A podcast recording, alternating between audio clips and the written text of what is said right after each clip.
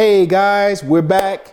Pastor Trey, Pastor Willie. What's and up? we're gonna do a special episode today called Toolbox Essentials. Man, I love the way the Lord gave this to me, and we want to share with you all. So stand by. We'll see you in just a second, about 10 seconds. Maybe 20, 25.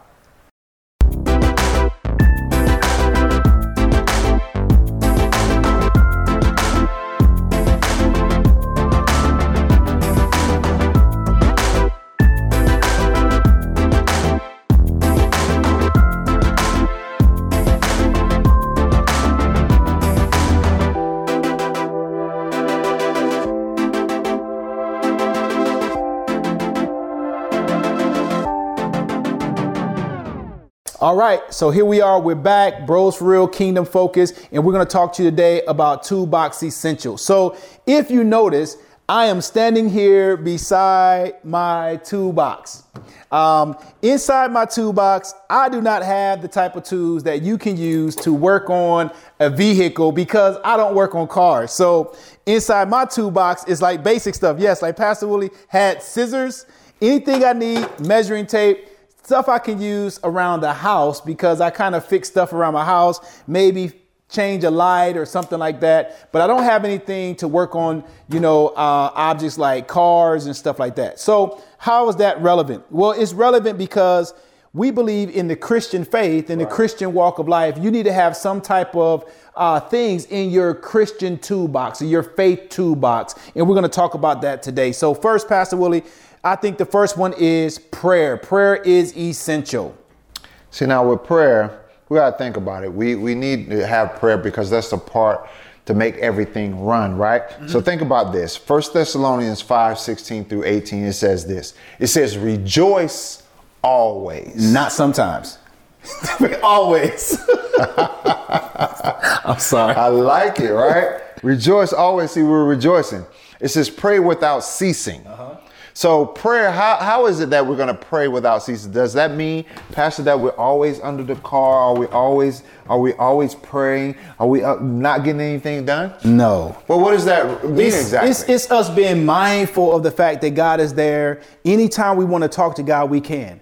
Anytime we're in need, we can call out to God. But that's how we pray without ceasing. It's having a, a heart of worship in everything that we do is praying without ceasing. Right. And then that brings us right up to verse number 18. It says, Give thanks in all circumstances. It said, For this is the will of God in Christ Jesus for you. I like this, it. Yeah. Right. So so when we're praying, we need to understand prayer is essential. It's essential, just like this craftsman, they put different tools into, like you talked about. There's basic things in here, and prayer is essential for our way of life as a born again believer. But again, it says right here, it says, give thanks in all circumstances. So we need to pray.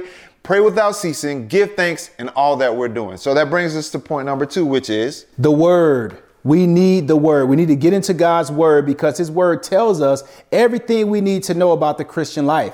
Any situation we face, any circumstance, the Bible will speak to it, whether in a story, whether in some uh, other lesson that's being taught, and we can apply it to our, our life. And so the psalmist says in Psalm uh, 119, verses 105 through 106, he says, Your word, God, is a lamp to guide my feet and a light to my path. And so that's what the word of God is to us. It's a lamp to our feet and it's a guide to our path. It lights the path of life for us, right? Verse number 106 says, I promised it. I love this because most time you never hear this when people quote this scripture. So verse 106 says this, I've promised it once and I'll promise it again that I'll obey your righteous regulations. And so, for us as believers in our toolbox, we should have the word of God and we should be sold out to the word of God. Whatever the word says, we trust it, we stand on it, and we do not waver or we do not get away from what the word of God says. It guides our life. And so, number three, point number three,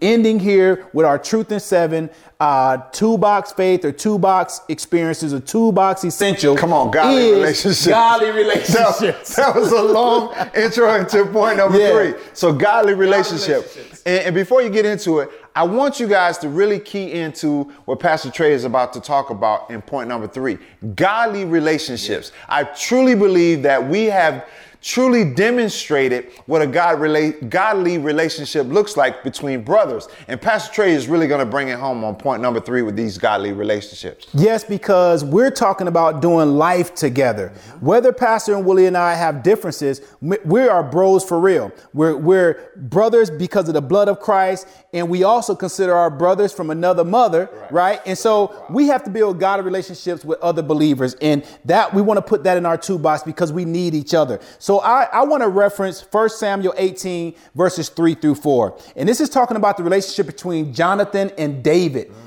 who we know as King David, right?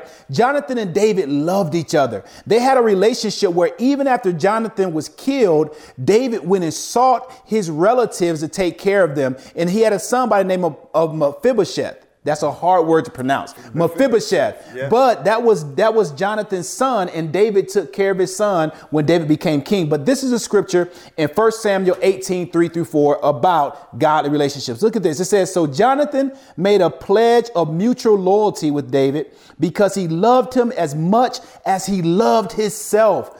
Brother, I love you yes. as much as I love myself. I love you too, bro. Come on, bro. I mean, we, we're gonna do we've had some disagreements. Yeah. Yes, right?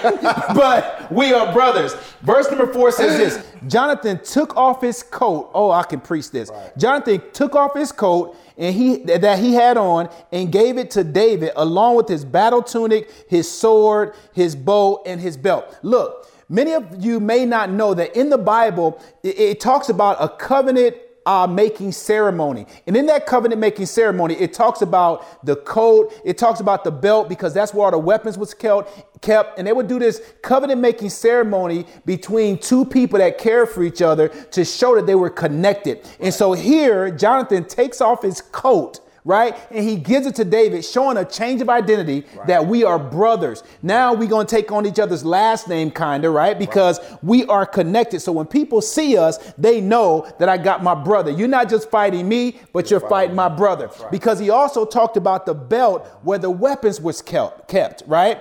And so that belt describes the, the weapons and the enemies. We share the same enemies because we're in relationship together. So this is our truth in seven. We talked about the three points, right? You want to have the word of God, prayer, and you also want to have godly relationships. Now, there's many more, but we believe those three are essential to the Christian life. So, thank you once again for watching Bros for Real, and we'll see you next time. Okay? Yes, next time, bro. love, love.